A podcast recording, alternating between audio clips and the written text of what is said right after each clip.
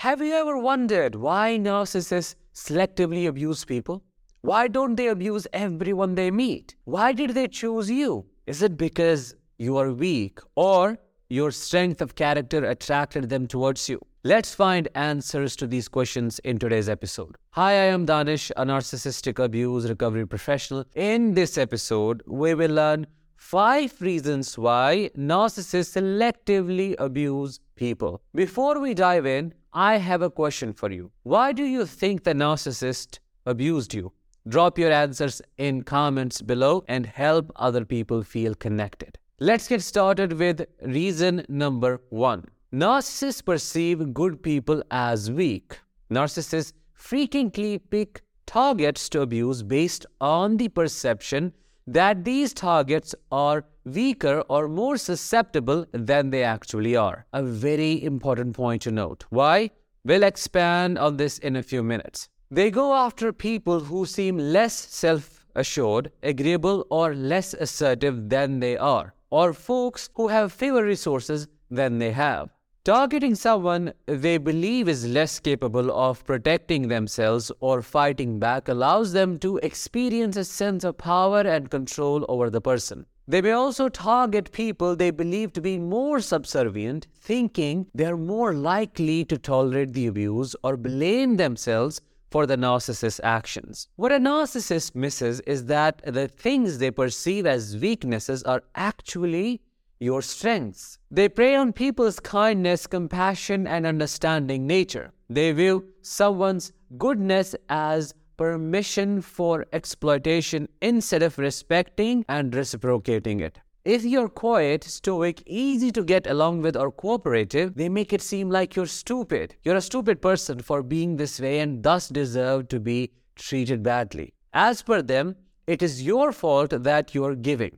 Why do you blame them for taking? This is how messed up they are in their head. They take advantage of your good nature, which makes them predatory and undeserving of any good treatment. Reason number two, narcissists abuse strong and successful people. Narcissists abuse those individuals who they think pose a danger to their own sense of superiority. They go after people who are more successful, attractive, or talented than they are in a desire to take advantage of them, or if that doesn't work, take it away from them or destroy them out of their jealousy. The narcissist is able to feel better about themselves and their own capabilities when they cast down or belittle the skills of other individuals. They go after people who have got it together, who are influential, and who they can use as a trophy to display to the public. Your greatness is seen to be a danger to their sense of power and control. So they selectively bring down those individuals whom they believe are contesting their authority or questioning the choices that they have made. They love to bring you down to zero from being a hero. I have witnessed hundreds of stories of so many men and women who were at the top of the game and doing so good in their lives, but were destroyed by the narcissist to nothing. They go after strong people because they are weak themselves. That is the biggest reason.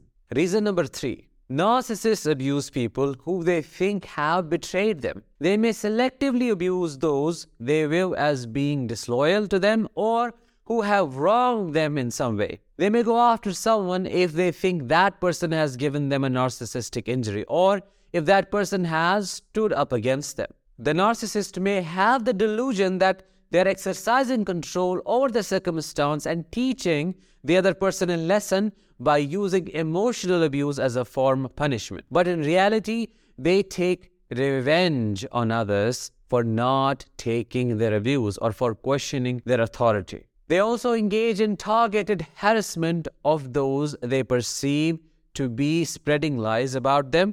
For example, their exes or children who have chosen to break free from the narcissist's chains of abuse. Reason number four. Narcissists abuse enablers. A narcissist abuses those who they think will enable them and be on their side no matter what. The difference is that the enabler doesn't know or does not want to know they are being abused. They go after anyone who buys their story and showers them with love and attention. Sometimes Enablers do not know they are enabling a narcissist. The narcissist loves the fact that they are destroying the emotional boundaries of the other person and making them more dependent on them for validation, acceptance, and approval. Because this can be a challenge to the individual's own self-worth, the enabler's own self-worth. They keep enabling the narcissist by blindly supporting their acts only to find out they're trying to fill a bottomless pit. Reason number five and the last one. Narcissists choose long-term sources of supply to abuse. A narcissist selectively abuses those who they believe will remain in their lives regardless of how badly they treat them. Those with the potential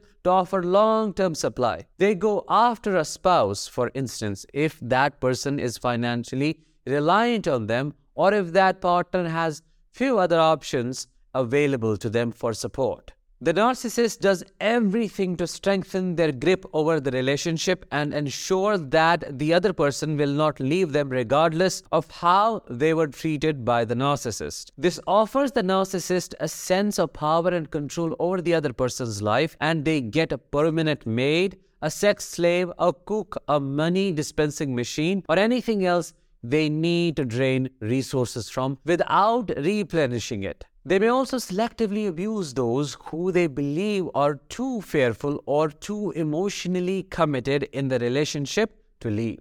In conclusion, a narcissist selectively abuses people for a variety of reasons, including a desire for power and control, a need to reinforce their own sense of superiority, a desire for emotional or psychological validation, a need to punish perceived betrayals or disloyalties, or a belief that the other person will not leave them. That was it for today's episode. I hope you found it insightful. If you did, please drop a comment and share this episode with others. I'll talk with you in the next one. Until then, as always, let the healing begin.